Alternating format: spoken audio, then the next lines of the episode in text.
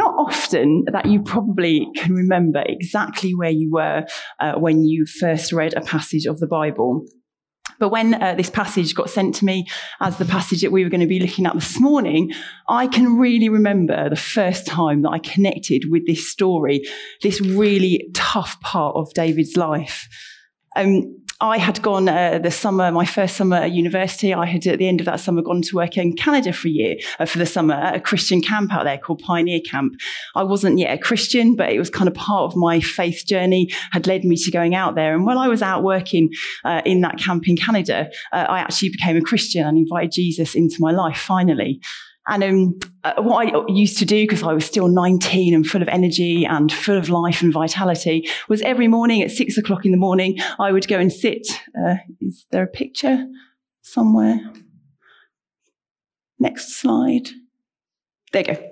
Oh, back back to the photo. Fabulous. So I'd go and sit on a little jetty uh, at six o'clock in the morning, uh, which went out into the lake, which was where the camp was set around, and I would read my Bible. Because at that point in my life, I thought that six o'clock in the morning was a really holy time to go and do something like read your Bible. Now, if I'm still asleep at six o'clock in the morning, it's a win in life. And that's a lie in. Um, just so we can kind of break the myth of people up the front being on a pedestal, I will never read my Bible at six o'clock in the morning at this life stage that I'm currently in. Um, generally, I'm shouting at someone by six o'clock in the morning. Um, but I was full of energy, and there I was uh, out on the jetty uh, reading my Bible. And I remember reading this story and I knew of David, you know, having kind of dabbled in Sunday school at different points uh, throughout my kind of childhood. And, you know, David was the child who had gone and he had stood against the giant Goliath and he knew that as a small boy, he could not defeat this enemy.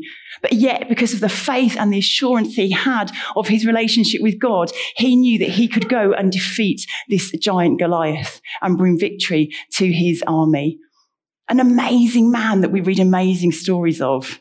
And that we continue to read stories of David as the great king, the great warrior, the man who did phenomenal, phenomenal things. David, who had spoken over him the promise that his bloodline would lead to Jesus further down the line, the Son of God coming down into this earth. Amazing promises spoken over Jesus, over David, sorry.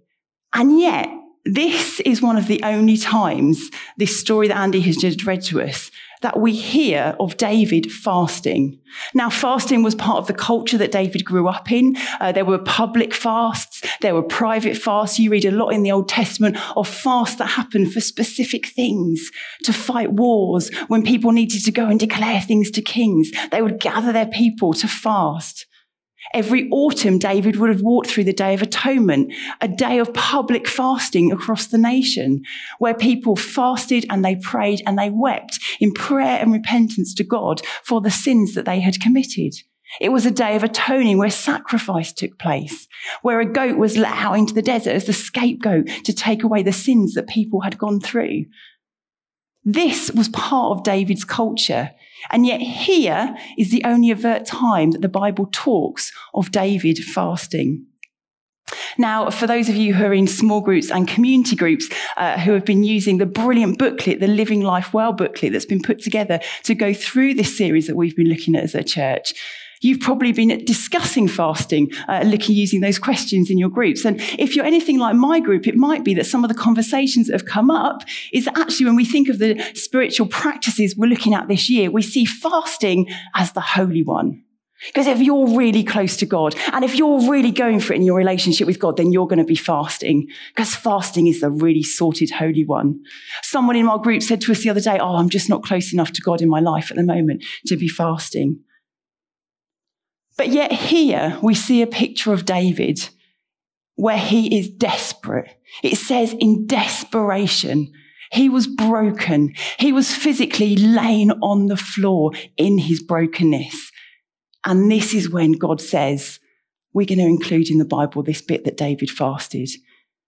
Because David didn't fast out of his holiness.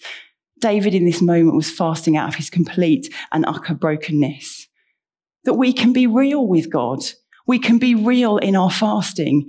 It doesn't have to be when we're sorted and we're close to God. Actually, we can put this practice in our life. This is a practice that for all of us, we can put into our life now in our brokenness, in our holiness, in our completeness, in our desperation, wherever we are. Because David is so aware of the events that he has just uh, led to this point where Nathan has come to him and confronted him with his sin. And in confession, in verse 13, David cries out, I have sinned against the Lord. You know, David has gone through a whole chain of events where he has walked further and further away from God. We read in the passages kind of leading up to these events of these wars that David had won, the victories, the great victories that he had won. Only a few chapters earlier in chapter seven, we see Nathan coming to David and declaring amazing promises over his life. In chapter seven, verse 13, Nathan says to David, that God will establish the throne of his kingdom forever through David's bloodline. And then for whatever reason, whether it was his complacency, for whatever reason we don't know, we start this chain of events where we read that in the springtime, the time where kings usually go out to war, David chose not to, that he stayed behind.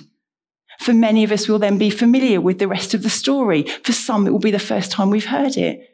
And if it is the first time, what happens is he chooses not to go out to war. He stays behind. He sees a woman bathing. He lusts after her. He calls for her to come to him. They end up sleeping together. She gets pregnant and he tries to cover it up.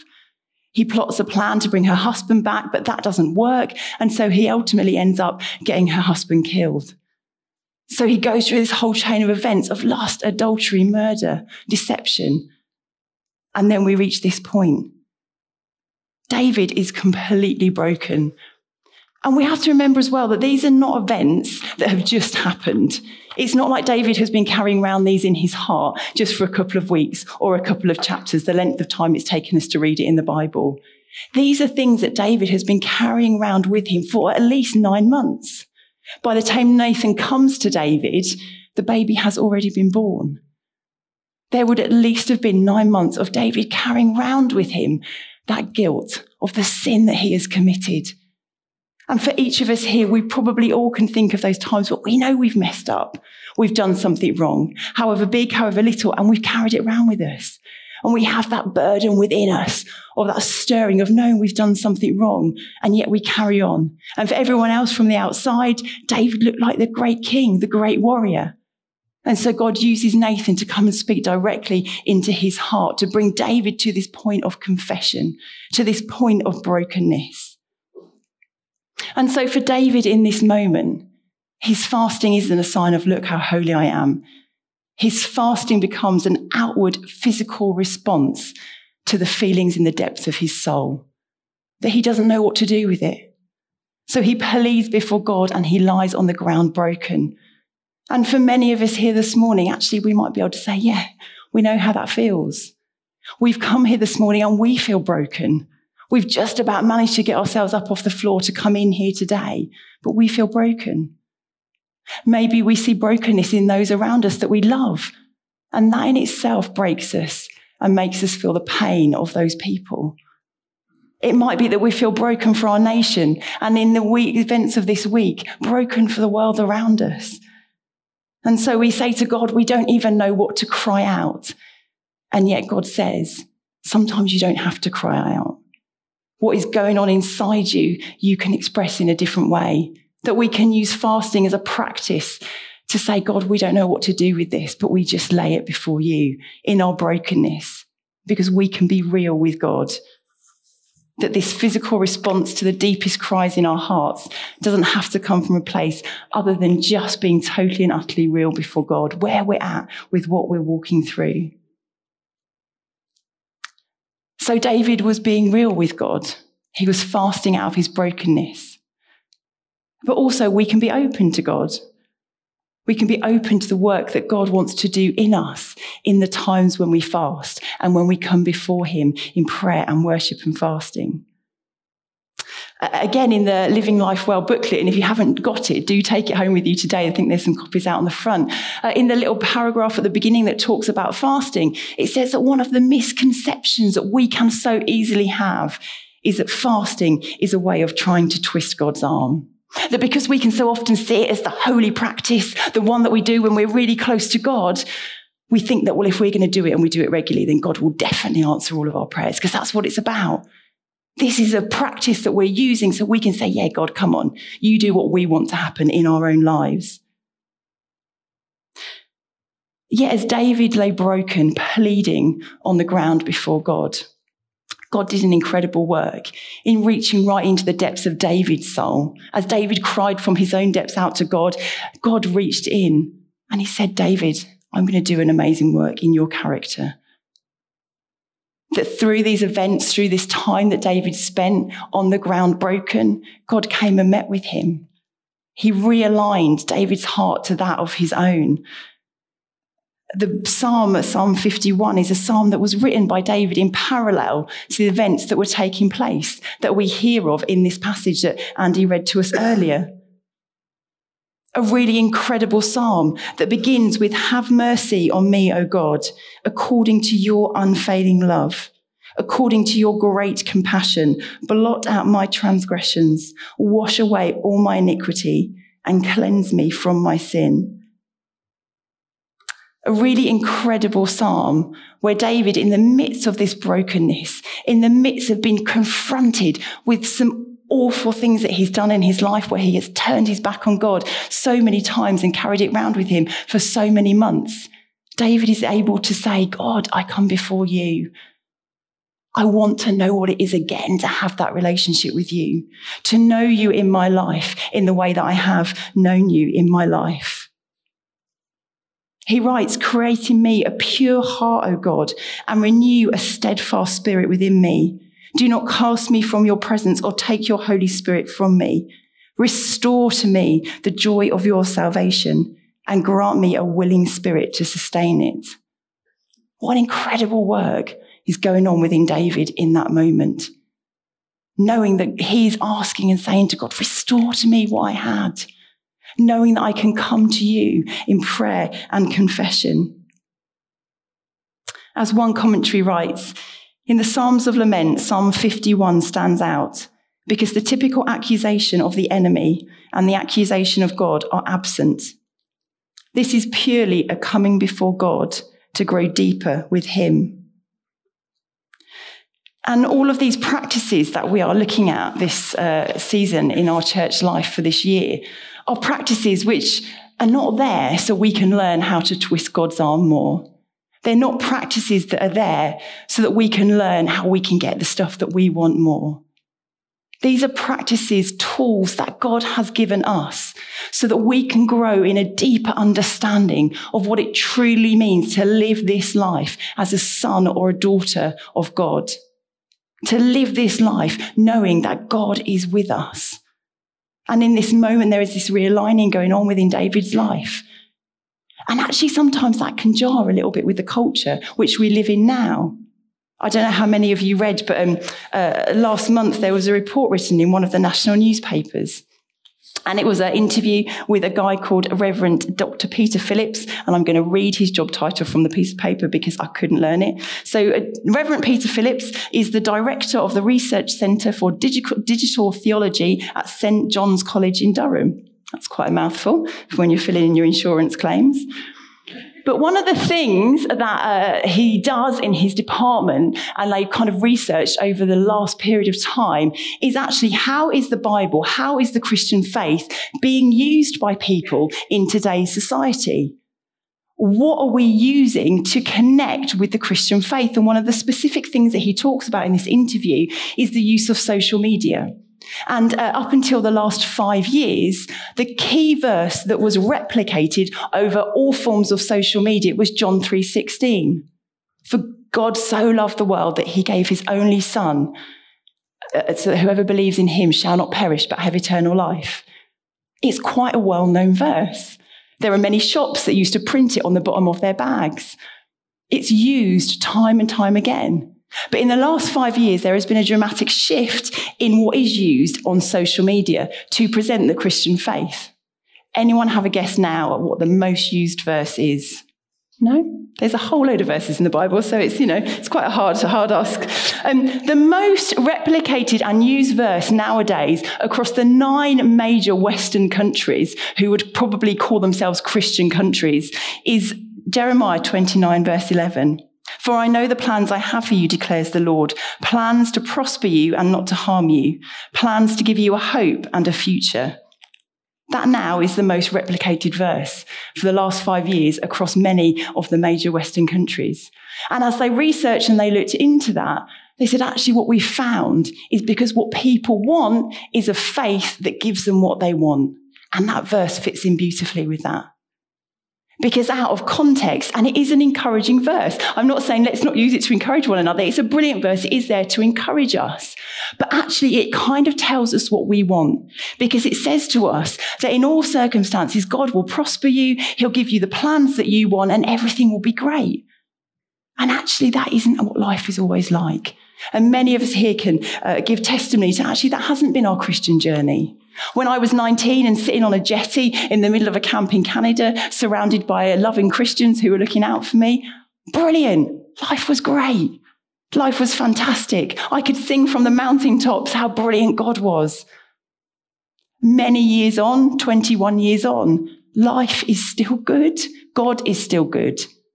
But I've walked through many broken moments where I've been on the floor because actually, having a relationship with God isn't about having a genie in a bottle where we rub the lamp and all our wishes are granted.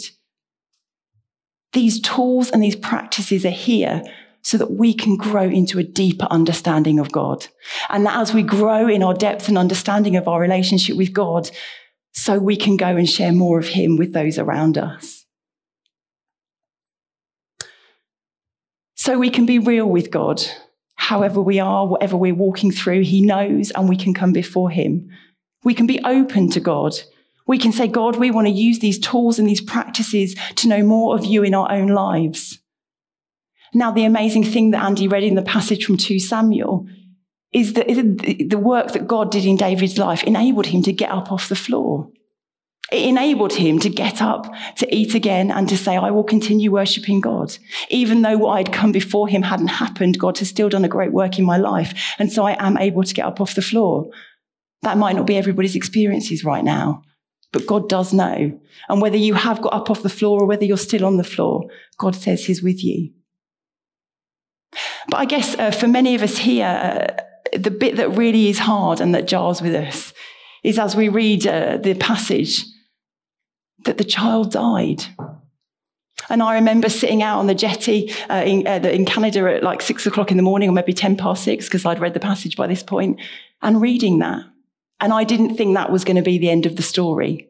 Because I was a young Christian and I thought everything was going to be fantastic and I thought God was going to answer everything exactly the way I wanted it to happen.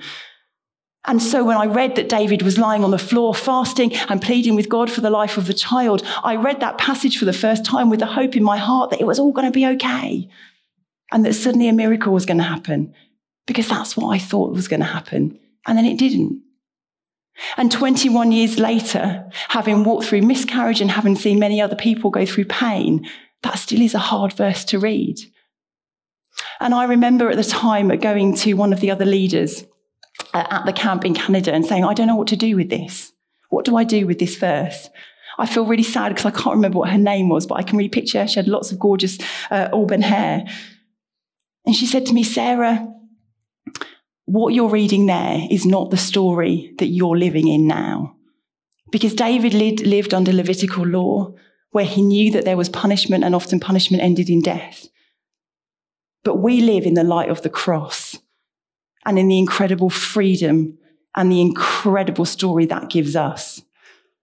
And she said to me, Sarah, go back and read chapter 12 and read verses 13 through to 14.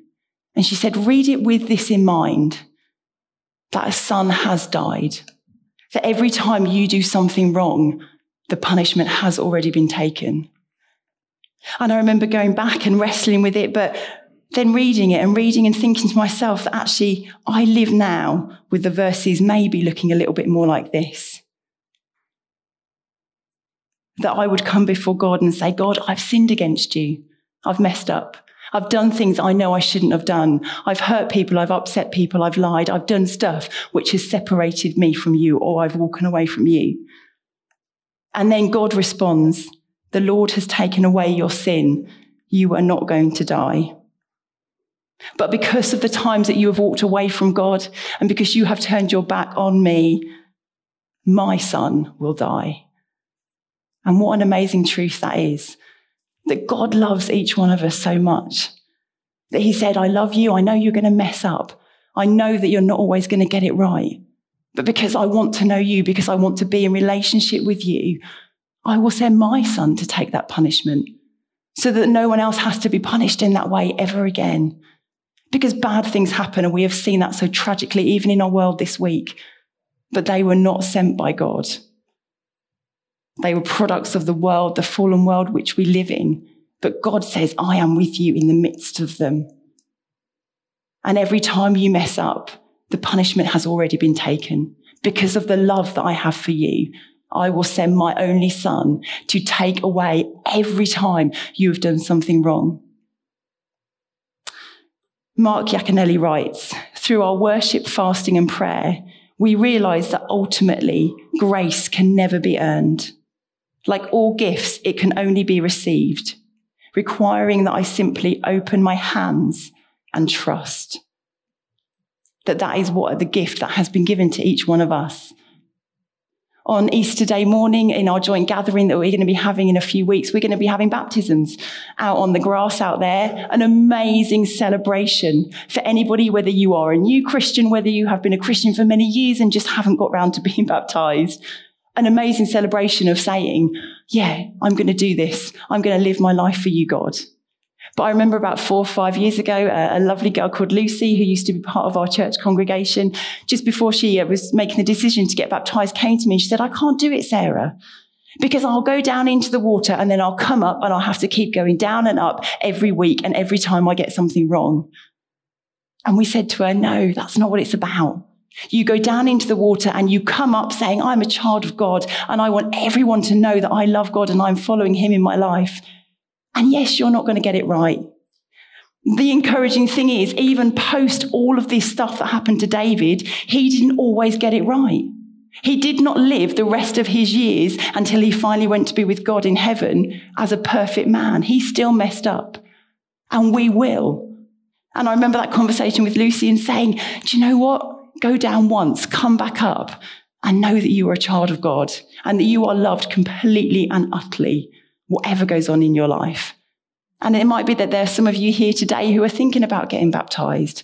And it might be that you're just not quite sure if you want to do it, if you can do it, if you're in the right holy place to do it. This is the encouragement to you this morning. Take that step because God says, I sent my son to die once and for all.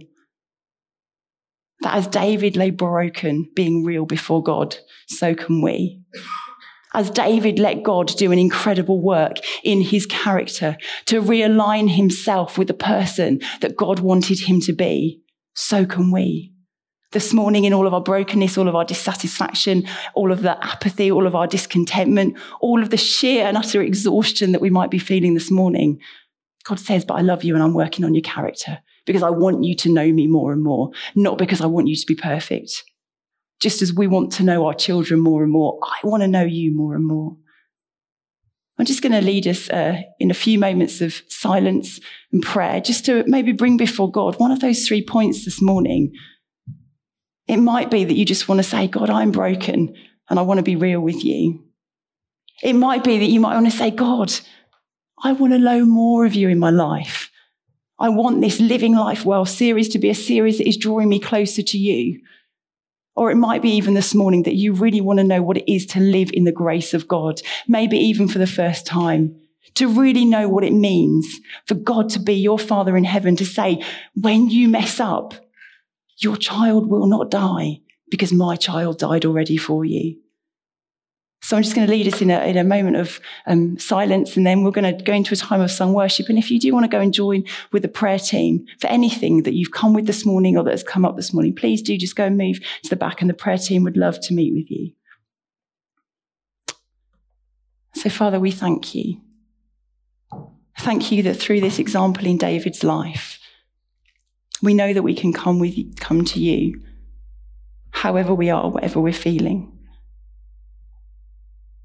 Father, thank you that we can be open to you and all that you want to do in and through us. And thank you that we can know the grace of God in our lives. Knowing that you love us so completely that you sent your son to die for us in place of any punishment that we might take. And just in the silence, let's just bring those things before God, whatever they might be.